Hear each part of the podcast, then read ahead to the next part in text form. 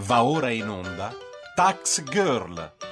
Tutto quello che vorreste sapere sulle tasse ma non avete il coraggio di chiedere.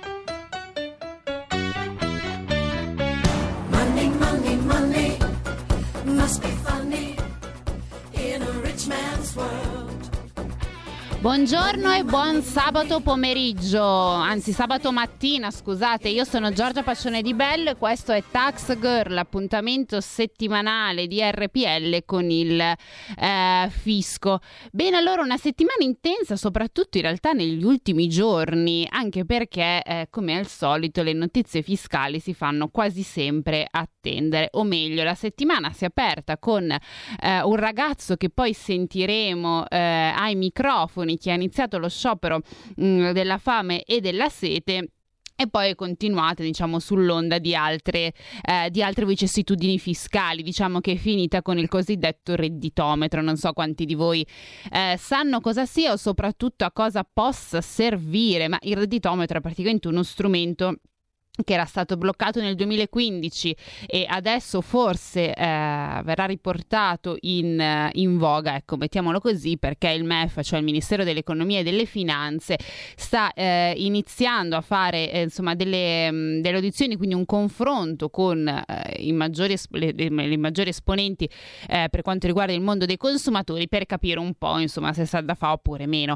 Eh, per il momento è stato aggiornato il paniere dei beni che verranno presi in considerazione perché vi ricordo che il redditometro andrà, andrà fonda- all'obiettivo di andare a schedare, mettiamo così, il contribuente e capire quanto guadagna, quindi quanta è la quota di risparmio, quanto spende, vedere in sostanza se c'è eh, qualche, ehm, qualche, margine di evasione. L'obiettivo sarebbe ovviamente, ma come in teoria ormai da anni, cercare di andare a beccare eh, gli evasori. Il problema è una eh, precarietà che poi era stata anche evidenziata dal garante della privacy eh, nel 2015, era stato appunto ehm, il massiccio uso dei dati Istat e mi spiego meglio.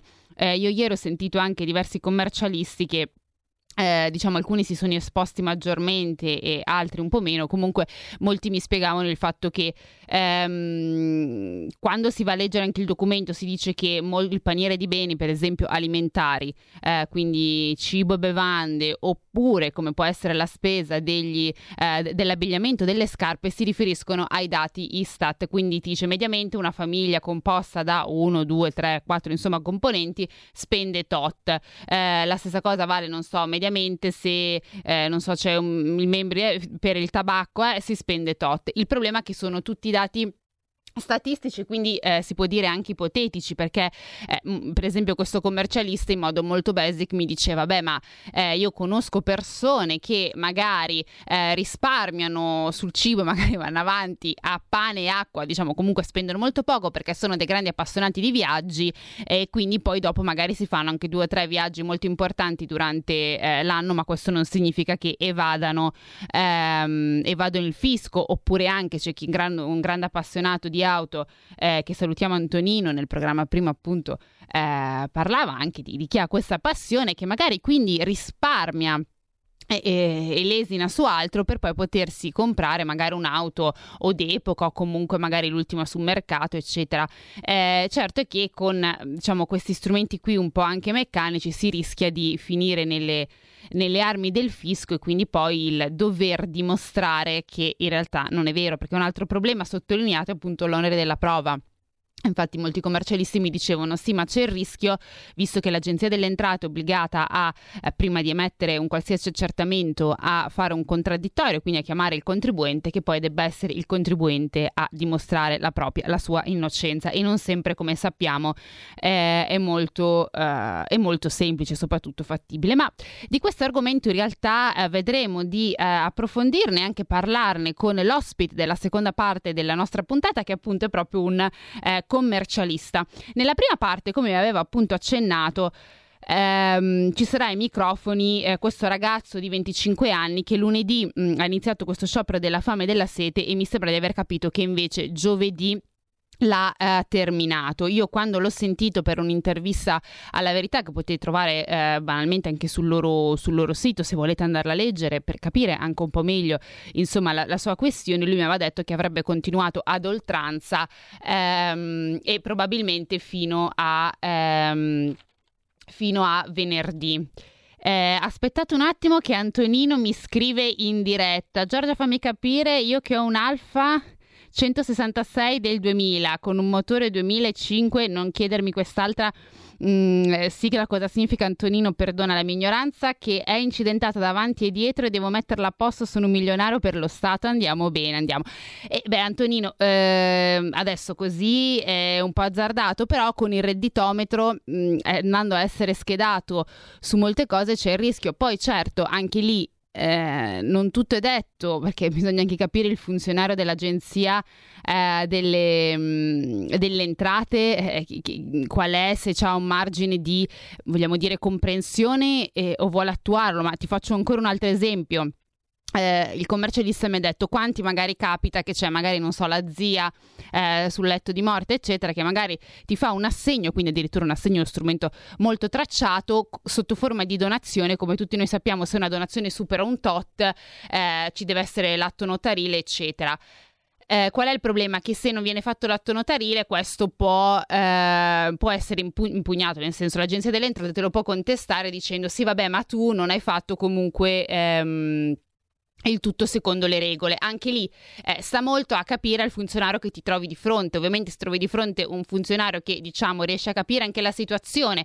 e può muoversi anche in modo libero, perché nella puntata eh, della scorsa settimana abbiamo anche parlato di come eh, insomma, ci sia questo eh, contratto tra il MEF e l'Agenzia delle Entrate e nel 94% dei casi bisogna sempre trovare qualcosa. Insomma, diciamo che eh, la situazione non è delle migliori. Aggiungo anche, eh, perché visto che questo tema del redditometro vi sta piacendo particolarmente, sicuramente ehm, che l'Agenzia delle Entrate in realtà ha già molti nostri dati, cioè eh, ha diverse banche dati dove noi siamo già tutti schedati. Il problema è che eh, non, non, riescono a mixare, quindi a mettere insieme i dati.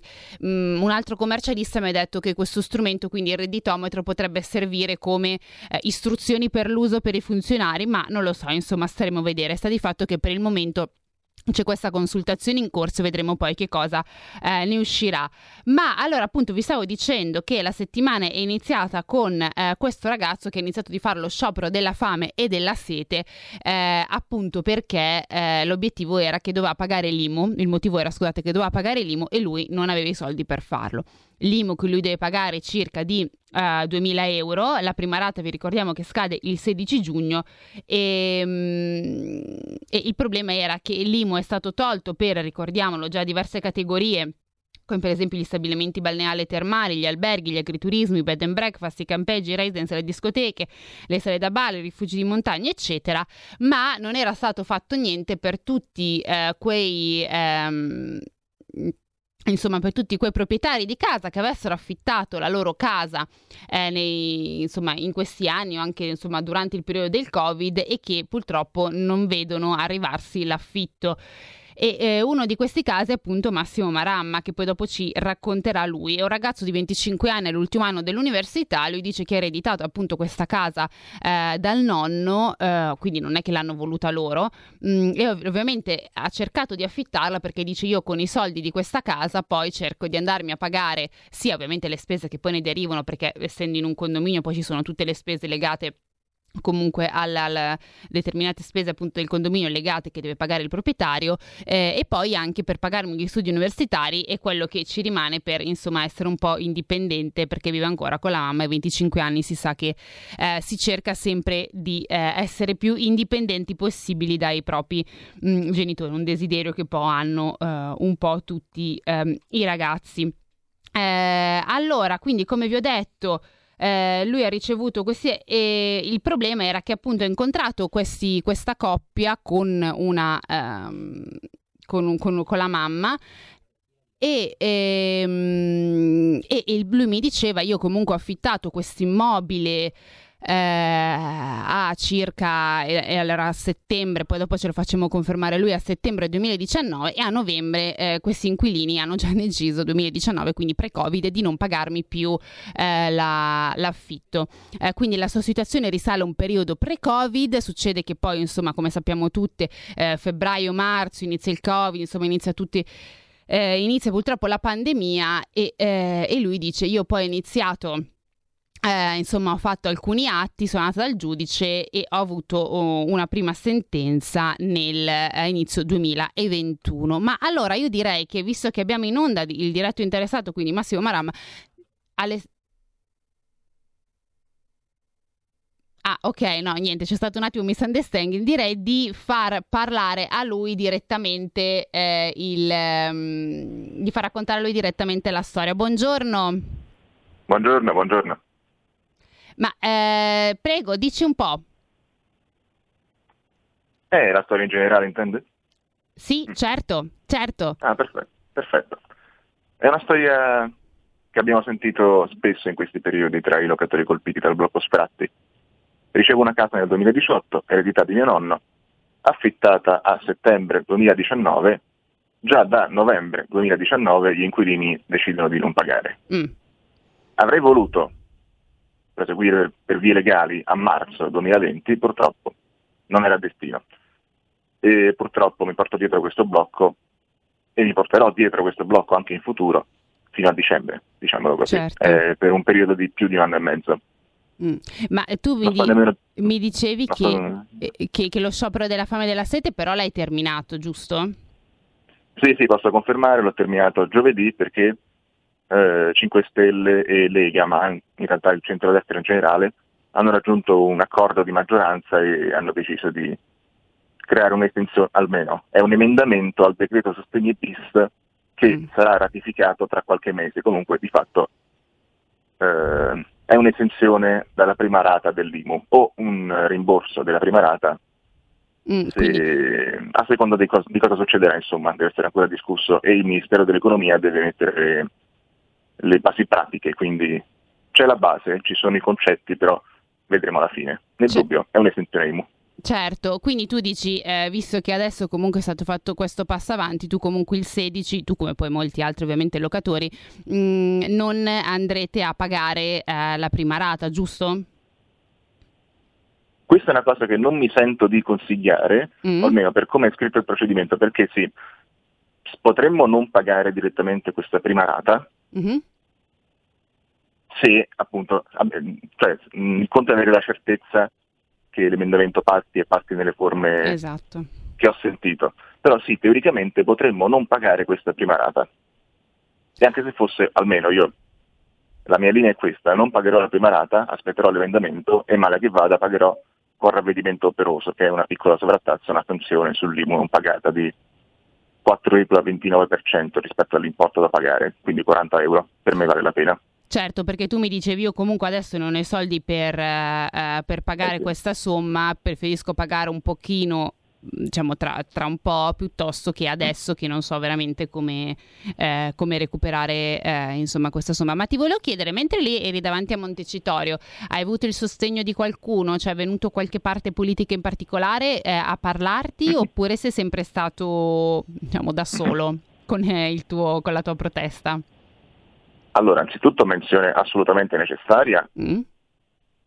l'artefice del successo di questa mia campagna che non mi aspettavo avesse nessun risvolto a dire il vero è Confedilizia, col presidente Spazzini di testa, assolutamente. Sono stati la parte più importante di tutto quanto il, il procedimento, assolutamente, questo deve essere detto.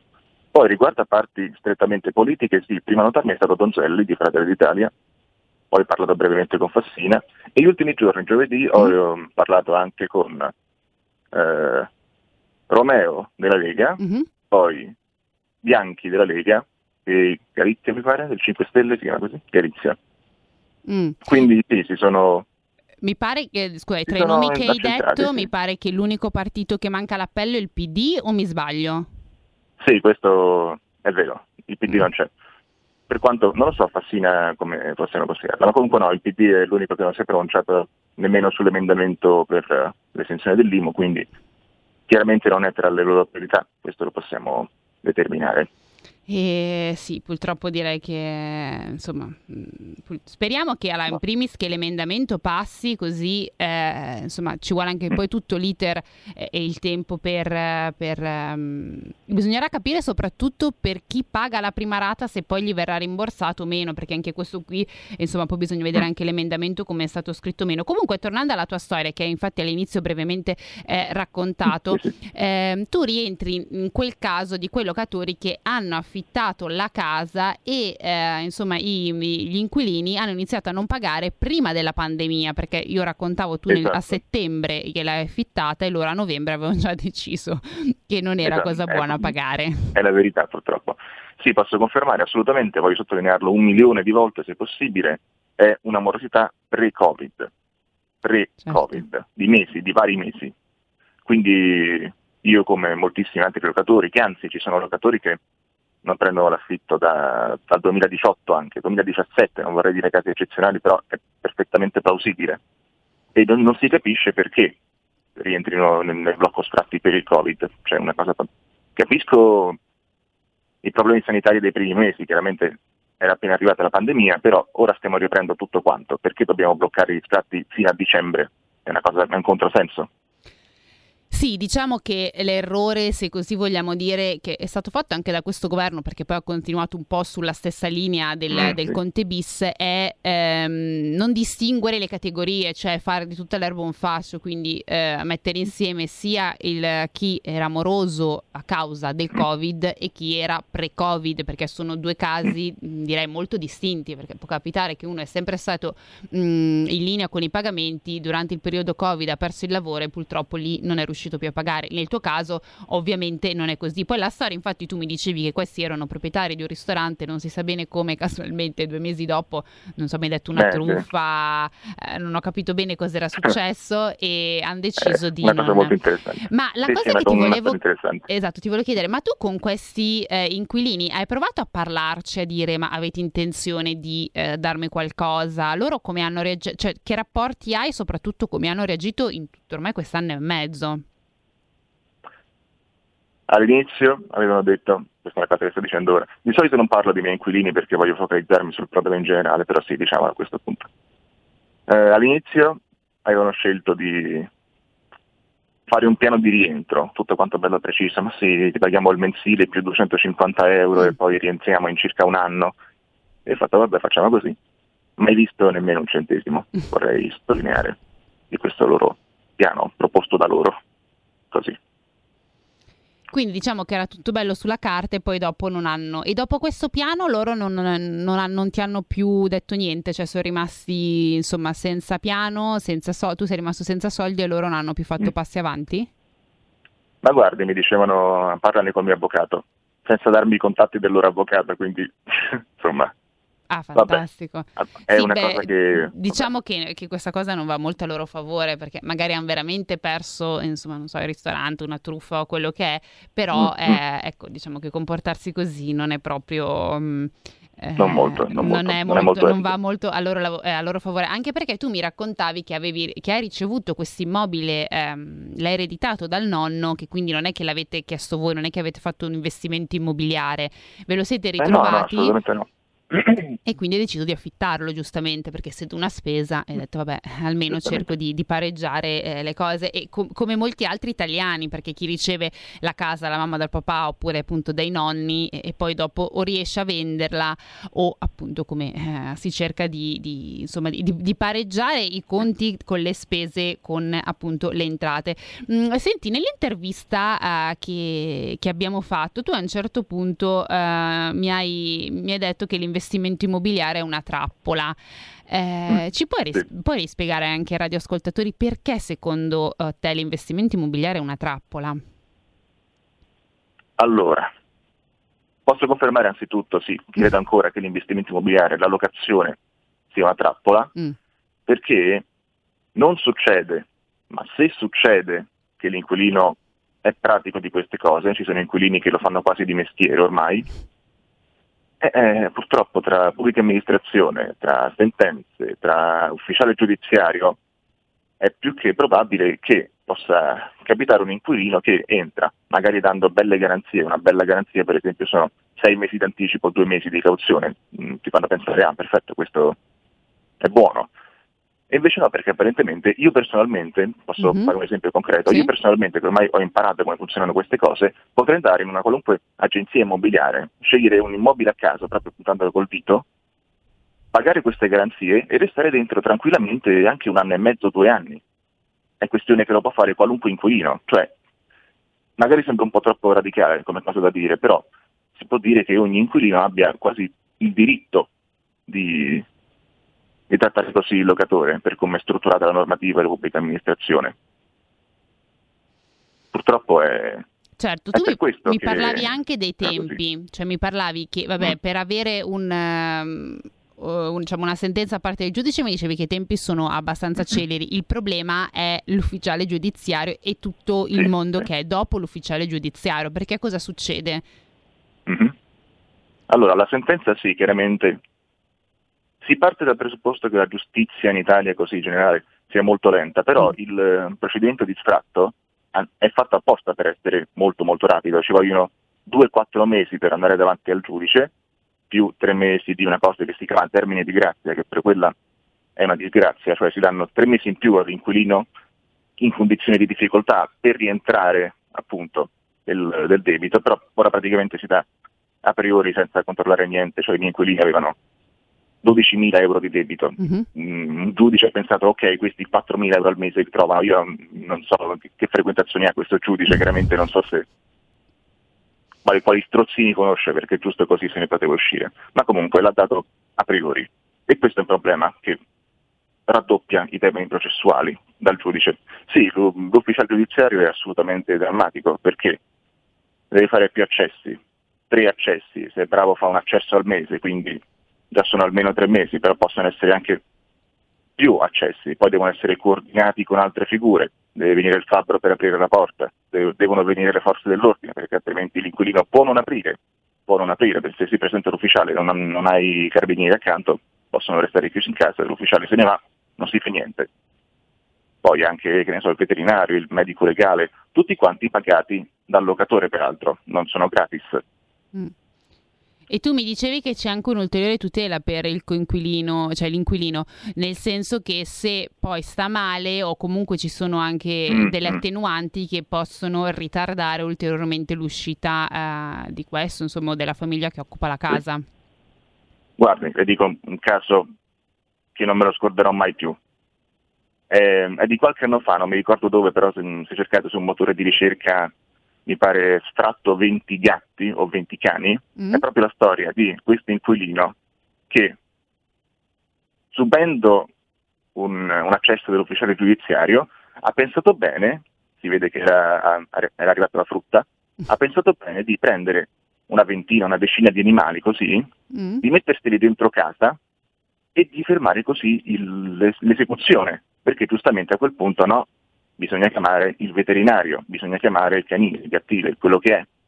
Non si poteva fare in giornata, quindi l'ufficiale giudiziario se n'è andato. Quindi di fatto questo ha preso questi animali con l'intenzione di fare una truffa ai danni del, del proprietario e anche dello Stato in certi livelli ed è stato premiato con un mese in più di permanenza nell'immobile. È un caso paradossale. Sì, direi assolutamente sì. Eh, un'ultima domanda.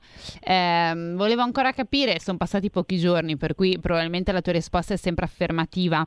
Se sei ancora dell'idea che risolta questa situazione, sperando che ovviamente si risolvi per il meglio, che fo- sperando a dicembre, mh, insomma, eh, chi ti eh, occupa la casa mh, vada via, eh, che tu non affitterai più. Perché ormai hai detto "Mm, questa casa io non l'affitterò più. Confermi questa tua decisione?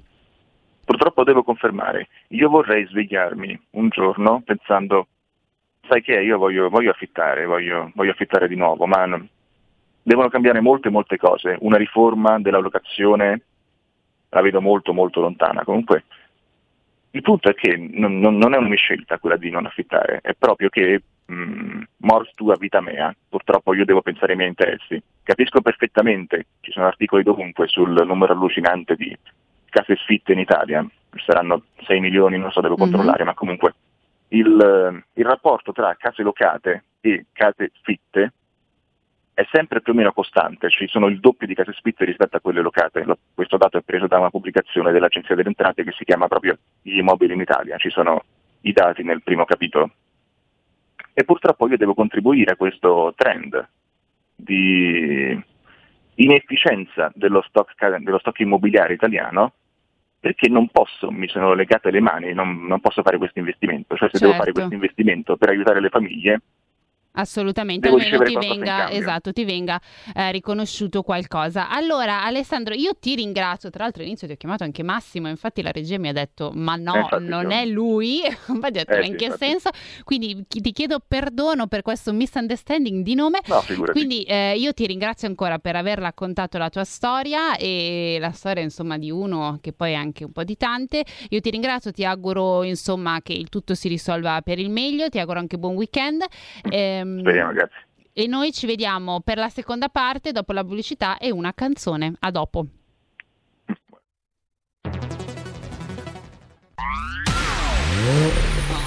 Auto nuova fiammante col suono nuovo È il DAB Plus che si sente a tuono La provi e senti subito com'è che va DAB Plus la tua radio migliorerà Digital Radio, il suono perfetto. DAB Plus. Anche RPL, la tua radio, è in Digital Radio.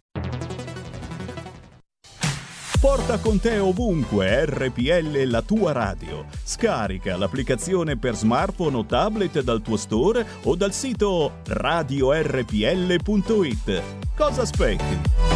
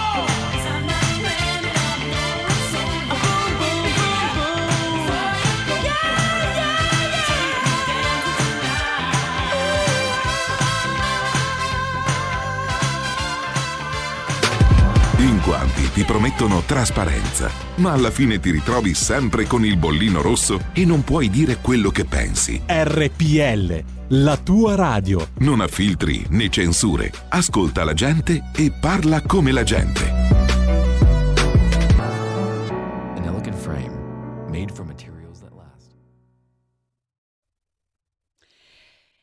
Eccoci di nuovo qua, io sono Giorgia Pacione di Belle e questo è Tax Girl, l'appuntamento settimanale di RPL con il fisco. Allora, nella prima parte abbiamo sentito la storia di Alessandro che invece ho chiamato Massimo, poi abbiamo capito il motivo del misunderstanding. Comunque abbiamo sentito appunto la storia di Alessandro, un ragazzo di 25 anni ehm, che si è trovato la casa occupata tra l'altro pre-Covid e eh, adesso insomma i, i suoi la la famiglia che ci abita non ha intenzione di lasciarla né tantomeno di eh, ripagargli o di iniziare a dargli qualcosa e questo appunto per il blocco degli sfratti che ha continuato, è iniziato il governo Conte 2 e poi adesso sta continuando anche Draghi. Sembrerebbe che ci sia un emendamento eh, che ovviamente deve essere poi eh, insomma deve fare tutto il suo iter per cercare di eh, bloccare almeno eh, il pagamento dell'IMU per questo genere di proprietari, quindi per chi ha la casa occupata, ma per il momento mh, diciamo che probabilmente per il 16 eh, questo emendamento non, eh, probabilmente n- non sarà ancora operativo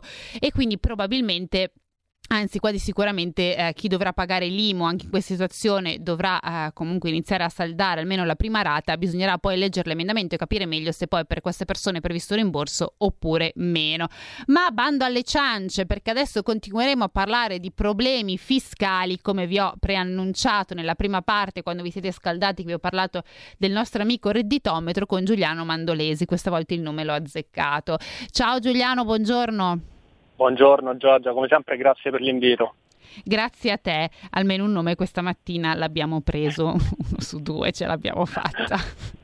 Tra l'altro questa mattina ho iniziato dicendo anche buon pomeriggio, benissimo, ma forse anche meno.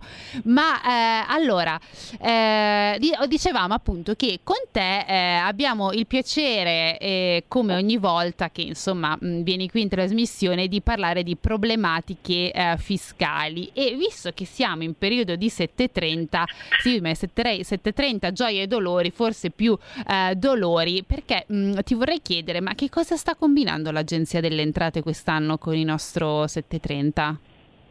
Beh, in realtà non è tanto l'Agenzia delle Entrate che sta sconquassando il periodo, ma sono due norme che sono state introdotte con la legge di bilancio 2020, quindi la scorsa, che hanno un po' stravolto la compilazione dei modelli, hanno rovinato la vita ai cittadini e ai professionisti. La prima è assolutamente vessatoria, sto parlando dell'obbligo di corrispondere i pagamenti per le spese eh, che vanno in detrazione, che poi sono la, la maggior parte perché c'è una mini esenzione per, per alcune delle spese sanitarie, insomma c'è l'obbligo di pagarle con mezzi tracciati. Oltre al fatto che la popolazione non è stata avvertita di questo, non c'è stata l'adeguata informazione, quindi molte persone hanno continuato a corrispondere i pagamenti cash e si sono trovati in sede di dichiarazione con il consulente in sede di precompilato che poi venivano disconosciute. Quindi tu immaginati la gioia a dover dire a, a veramente tantissime persone, magari alcune che avevano bisogno di portarsi in detrazione la spesa, che non potevano farlo perché l'avevano pagata in contanti. Ho, ho rischiato la vita più volte. Questa è la prima disposizione che tra l'altro, diciamolo, è stata strutturata per portare, c'è stato quantificato un gettito per lo Stato per le mancate detrazioni, quindi dietro c'è un qualcosa e non è neanche un gettito da poco. Se non sbaglio si parla di una cosa intorno ai 900 milioni di euro, quindi sfioriamo il miliardo, cioè lo Stato da questa norma incasserà un miliardo. Quindi i cittadini di fatto non potranno detrarre un miliardo di tasse va bene. La seconda invece ha un impatto assolutamente più ridotto, eh, è entrata in vigore sempre nel 2020, anche in questo caso l'informativa sui cittadini è stata ridotta, però è relativamente importante e è la possibilità, o meglio il, il taglio delle detrazioni in maniera progressiva per i contribuenti che hanno un reddito superiore a 120.000 euro, fino all'azzeramento totale per coloro che hanno eh, 240.000 euro. Stiamo parlando di un numero ridottissimo di soggetti, però anche in questo caso eh, quelli che possono essere definiti i paperoni italiani si sono visti tagliare le spese detraibili di dichiarazione e eh, ovviamente anche per loro c'è stato un mini shock. Quindi questo è il, diciamo la disamina di quella che è la stagione della- dell'invio dei 730 e poi abbiamo sempre a che fare con tutti i vari intoppi e intoppini del 730 precompilato che sì, per carità è un'innovazione, ma secondo me è l'immagine della legge della dinamica fiscale, ovvero che a- ad ogni agevolazione per qualcuno corrisponde un adempimento o più adempimenti uguali e contrari per altri, in pieno stile italiano, insomma. Beh sì, diciamo che non ci facciamo mancare niente. Quando arriva l'estate, arriva giugno, non so se la gente è così contenta dell'arrivo dell'estate eh, o inizia a temere il 730 precompilato, anche per gli errori che ci sono dentro. Eh, ma ricordiamo che per esempio quando si devono inserire delle nuove spese che uno ha fatto, mh, molto probabilmente se per la prima volta non vengono inserite, bisogna inserirle a mano. Insomma, una serie di, di- anche di, di problemi che, che ci sono. Ma vorrei tornare appunto alle spese eh, detraibili, perché tu infatti hai accennato il fatto che eh, se, ehm, sono- se è stato pagato in contanti eh, una spesa che poi poteva essere detratta, purtroppo questa eh, non potrà essere eh, scaricata nel 730. Tu mi dicevi infatti che questo non è che ha fatto molto piacere a molti, eh, a molti cittadini italiani e soprattutto che da questo si, insomma, lo Stato ha ha progettato di ricavarci anche, eh, anche qualcosa. Io ti vorrei riportare alla puntata di sabato scorso, dove io con un altro tuo collega abbiamo parlato di questo contratto che il MEF eh, fa con l'Agenzia delle Entrate, eh, che lì insomma deve fare tot numero di accertamenti, tot eh, deve, deve vincere in determinato numero di casi, eccetera.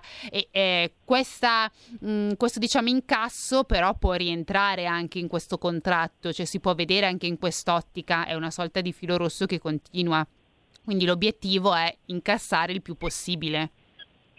Sì, diciamo che questa, questa nuova norma segue il filo anche di una pseudo lotta all'evasione che noi abbiamo visto combattere con dei mezzi che forse hanno più, danne- più danneggiato la popolazione regolare che invece eh, ha preso chi dichiara nero, perché l'intento di questa norma è di fatto andare a impattare principalmente su determinate tipologie di spese come le prestazioni dei medici e, e appunto vincolare il pagamento tracciato in modo che il medico poi li dichiari. Eh, diciamolo che comunque sia c'è un esimente a questa norma, ovvero che le spese per i medicinali, quelle che si fanno alla farmacia, così Mm. come le spese per, eh, che vengono effettuate in strutture sanitarie convenzionate con il sistema sanitario nazionale possono essere eh, pagate comunque sia in contanti, però è una norma, giustamente come dicevi tu, vessatoria e il rischio è che ci sarà un vero e proprio intasamento nei controlli E perché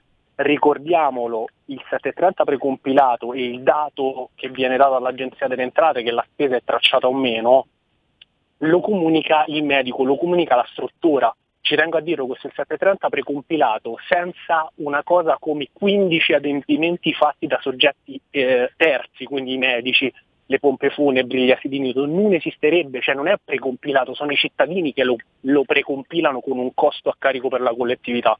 Quindi il dato viene indicato dal medico. Se il medico per caso magari si sbaglia e dichiara una spesa non tracciata o tracciata e il cittadino la detrae quando non poteva farlo, in automatico secondo me scatterà il 36 ter, ovvero la richiesta documentale. Quindi il cittadino, oltre a dover perdere tempo quest'anno nella ricerca di tutti gli oneri probatori, quindi i pagamenti post, si deve andare a vedere il conto corrente quello che ha pagato tracciato o meno, sta a rischio pure di dover parlare con l'agenzia delle entrate perché magari una comunicazione è fatta sbagliata. Perché ci può stare, ad esempio, un medico fa 500 fatture l'anno, Certo. può capitare che comunichi una spesa detraibile e non detraibile. Quindi, insomma, come dici giustamente tu, c'è anche un correlato contenzioso fiscale e secondo me un altro, un altro danno per i cittadini. E poi Ma- parliamoci chiaro, in questo caso stiamo parlando di coloro che compiono il 730, cioè qui andiamo a danneggiare i pensionati, i dipendenti, insomma è, è ultra vessatoria. Ma sì, esatto. Eh, però volevo un attimo anche eh, chiederti questa cosa, perché prima hai detto per i paperoni d'Italia eh, sono state anche tolte delle detrazioni, no? Eh, questo qui però, perdonami, non è molto anti-evasione, cioè è una sorta di norma, a mio parere, molto eh, ideologica anche, perché si pensa che, eh, poi non so, ehm, correggimi se sbaglio, ma tra queste detrazioni tolte ci sono anche eh, spese mediche e tutto, o queste sono, eh, sono, sono contemplate? Cioè è una sfalciata in generale o c'è stato eh, una selezione delle spese tolte Allora, per i paperoni? Partiamo da- da- dal primo concetto, hai assolutamente ragione, questa è una norma ideologica e a mio avviso anche di specchietto. Ti dico il perché. Da questo taglio progressivo lineare delle spese che poi ti dirò, in realtà il gettito, l'extra gettito che arriva sono qualcosa come 100 milioni di euro. Mm. Quindi niente, è una disposizione molto politica, possiamo condividerla o meno, nel senso possiamo condividere il fatto che i, definiamoli paperoni, abbiano la possibilità di portare in detrazione un tot di spese o meno, però insomma eh, questo è l'effetto, è- sono briciole. Invece il taglio lineare, o meglio progressivo, riguarda tutte le spese eh, indicate nel- nell'articolo 15 del TUER, quindi fondamentalmente le detrazioni più comuni sto parlando delle spese scolastiche, universitarie e c'è un esimente invece per due tipologie di spese, le spese mediche e gli interessi passivi dei mutui. Eh, una è di carattere chiaramente sociale, nel senso le spese sanitarie sono considerate detraibili Beh, mi sembra un po' la base. etica, Perché arrivare a dire se economica. sei ricco, allora ti, allora tutto, se sei ricco e ti capita la sfiga eh, di essere anche malato, ti paghi tu tutto, mi pare anche un po', eh, forse siamo un po' alla follia, quindi le spese sanitarie forse sono un po' il minimo. Sì, quindi diciamo che i, i ricchi si possono ammalare, questo è, la- è il esatto, punto. che esatto. Se sei ricco ammalare, ti puoi ammalare e cavoli tuoi anche. cioè, Esatto, gli è consentito per, per ora, per ora, perché in realtà, tra l'altro, la- l'impianto della norma la- nativa prevedeva anche l'esclusione delle spese sanitarie, poi eh, sono state reintrodotte, quindi insomma c'è c'è stata una battaglia anche su quello. No, Totalmente folle, mi, mi pare veramente folle. Eh, poi adesso beh, ci sono le spese mediche e vabbè, mutuo, ma mh, vabbè, eh, ribadisco, non è che se uno è ricco e si ammala, allora... Non so, io ho sempre questa sensazione che in Italia c'è questa sorta di invidia, eh, ma proprio insita nella natura quasi degli italiani contro le persone che hanno, eh, diciamo, un patrimonio o sono partico- ricche, vogliamo dire ricche. Non so, c'è sempre questo quest'odio che quindi la devono sempre pagare in qualche modo o, o in un modo o nell'alro. Poi poco conta che pagano comunque le tasse, dichiarano tutto, però sono cattivi, brutti e altro e quindi devono essere puniti perché hanno la fortuna di avere un patrimonio. Mm, fa sempre molto piacere vivere in questo paese qua, devo dire. Dà No, ma sempre poi una botta fanno- di gioia. Ti fanno sempre le cose mezze e mezze, nel senso se tu vuoi togliere le detrazioni in maniera progressiva le togli tutte, invece tu mi vai a togliere quelle più blande, mi lasci gli interessi passivi del mutuo e le spese sanitarie che sono le due principali e poi mi lasci anche tutto l'aspetto delle detrazioni per i bonus edilizi, che sono poi i più usati dalle persone con un reddito elevato perché ovviamente hanno la, la capacità di spendere di più. Eh, certo. Quindi eh, queste cose mezze e mezze della serie non ti puoi detrarre l'università dei figli, non ti puoi detrarre eh, la scuola o lo sport, sono quattro cose, è uno specchietto. Certo, però ti puoi costruire la villa Esatto. con la piscina, con le detrazioni, le agevolazioni. E beh, sempre, ma sì, è una norma puramente eh, appunto ideologica, come se ne fanno molte. Ma volevo parlare di te, anche eh, con te, anzi, eh, anche di un altro tema eh, che ieri, eh, ieri, insomma, anche nei giorni scorsi è emerso molto, ovvero il redditometro questo bellissimo strumento che probabilmente sta tornando perché il MEF ha iniziato a fare queste consultazioni. Adesso vedremo che cosa eh, ne esce. Insomma il Consiglio Nazionale dei Commercialisti ha detto che adesso insomma, farà anche loro manderanno anche loro insomma del dei segni, manderanno anche loro qualcosa, però volevo capire da te com'è la tua visione, perché io ho sentito un paio di commercialisti ieri, in realtà eh, si dividono quasi al 50-50, cioè 50 mi dicono che quasi come se fosse il male sulla terra, eh, perché ci sono molte distorsioni eccetera, un altro 50 che dicono vabbè ma poi diciamo che non è uno strumento così eh, male, deve essere usato bene, molto invasivo, ecco la cosa che mi preoccupa è il deve essere usato bene che mi dà molta, molta ansia, devo dire. Guarda, ti dico la sincera verità, come strumento a livello logico, secondo me va lasciato all'interno di un sistema. Perché cosa va a fare il redditometro? Va a rimisurare il reddito dei contribuenti sulla base delle spese che sostengono per verificare se possono permettersi in maniera molto materiale il tenore di vita eh, che, che hanno sulla base invece del reddito dichiarato. Quindi a livello concettuale secondo me è uno strumento che va lasciato anche come eh, immagine per coloro che vogliono mettere in atto determinate strategie, cioè comunque sia abbiate paura perché c'è il redditometro, comportatevi bene. Se però andiamo a vedere nei fatti, in realtà questo è uno strumento che è stato abbandonato dalla stessa agenzia delle entrate. L'ultimo report l'ha fatto la Corte dei Conti e ti dico questo, tu sai che il redditometro si attiva quando c'è uno spostamento fra il reddito accertato sulla base delle spese sostenute e quelle Istat Sì. e invece il reddito dichiarato del 20%. Mediamente gran parte dei redditometri si concludono con una maggiore imposta accettata che va da 0 euro a 1500. Quindi di fatto come era prima non andava a intercettare gli scostamenti elevati, ma andava a prendere i soliti quattro spicci. Tanto che gli ultimi incassi del redditometro erano di circa, se non sbaglio, un milione di euro, eh, eh, un miliardo, scusami, e c'è il rischio eh, che addirittura lo strumento in termini di sostentamento, cioè di quante persone ci lavorano, quanto è lo sforzo, costi di più rispetto al gettito che porta a casa. Quindi è chiaro che insomma è uno strumento che come è lasciato non ha mai funzionato. E si sa perché non ha mai funzionato, comunque sia è costruito soprattutto per uh, determinate tipologie di spese come gli investimenti patrimoniali eh, andando a puntare sul reddito dichiarato dal contribuente più una quota di risparmio accumulato nei quattro precedenti, questa è la costruzione principale. Mm, certo. E in molti casi invece eh, il- gli investimenti effettuati dai contribuenti si fanno con un risparmio molto più lungo, quindi magari uno che andava a comprare casa non aveva il reddito per farlo, ovviamente al netto magari di un mutuo, e bastava che dimostrava magari di aver venduto una casa con una plusvalenza eh, esente sette anni prima e quindi che aveva la disponibilità e il redditometro saltava per aria. Quindi insomma il, grande problema è stato questo, vedremo poi come verrà strutturato sperando che funzioni, visto che c'è, che ce lo dovremo comunque sopportare. Mm. Ma ehm, qualche altro tuo collega mi parlava anche dell'inversione dell'onere della prova, che c'è il rischio che poi quando l'agenzia va al contraddittorio con il eh, contribuente, il contribuente che debba dimostrare la sua innocenza, eh, quindi deve convincere l'agenzia che in realtà non ha fatto niente di male. No, questa è una cosa, eh, è un problema abbastanza importante e quando poi si va a fare il contraddittorio per il redditometro di fatto poi il contribuente fa un vero e proprio salto nel passato perché magari deve andare a dimostrare eh, un reddito prodotto dieci anni prima. Questo sicuramente è un grande problema. Eh, però diciamo si deve trovare una quadra fra la tutela dell'erario e la tutela del, del contribuente, in molti casi non è eh, proprio così facile. Mm. Ma eh, una soluzione non potrebbe essere, perché io con, ehm, insomma, adesso facciamo un attimo un salto.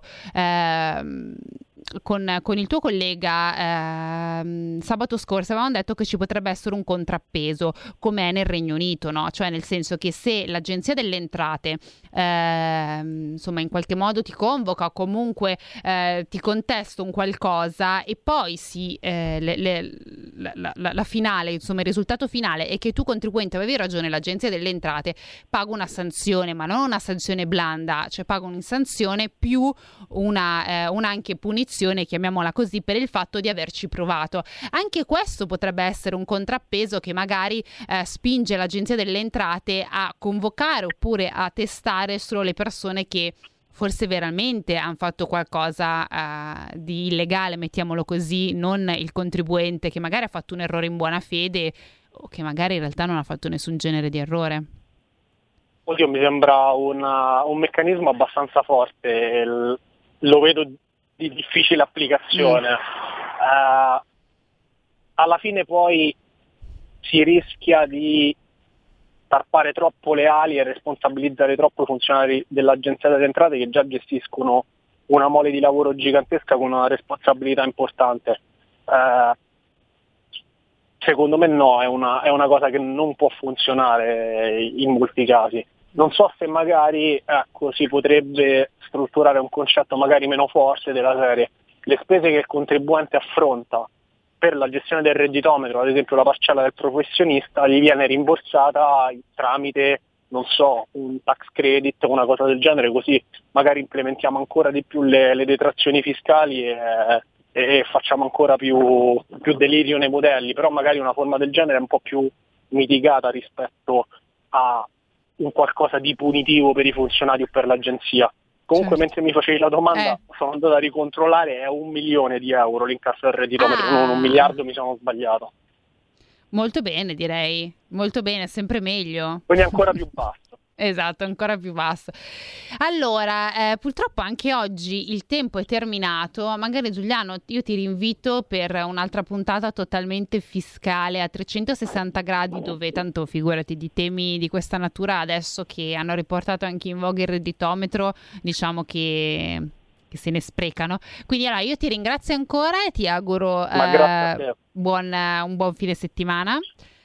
Pieno Grazie di a se- te, i- un saluto a tutti i tuoi ascoltatori. Grazie, spero che eh, non ti metti al lavoro a fare 7.30 per i tuoi clienti, ma chi lo sa mai.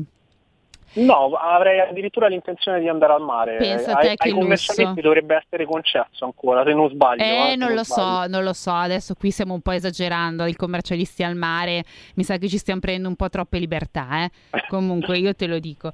Va bene, allora bando alle ciance, eh, abbiamo appunto parlato con eh, Giuliano Mandolesi, stavo sbagliando anche questa volta il nome, questa mattina non ne azzecco una, eh, dei problemi del 730, redditrometro e company. Eh, io allora vi ringrazio ancora per averci ascoltato, ci vediamo sabato prossimo con una nuova puntata di Tax Girl vi auguro a tutti un eh, buon pranzo e un buon weekend. Ciao! Avete ascoltato Tax Girl.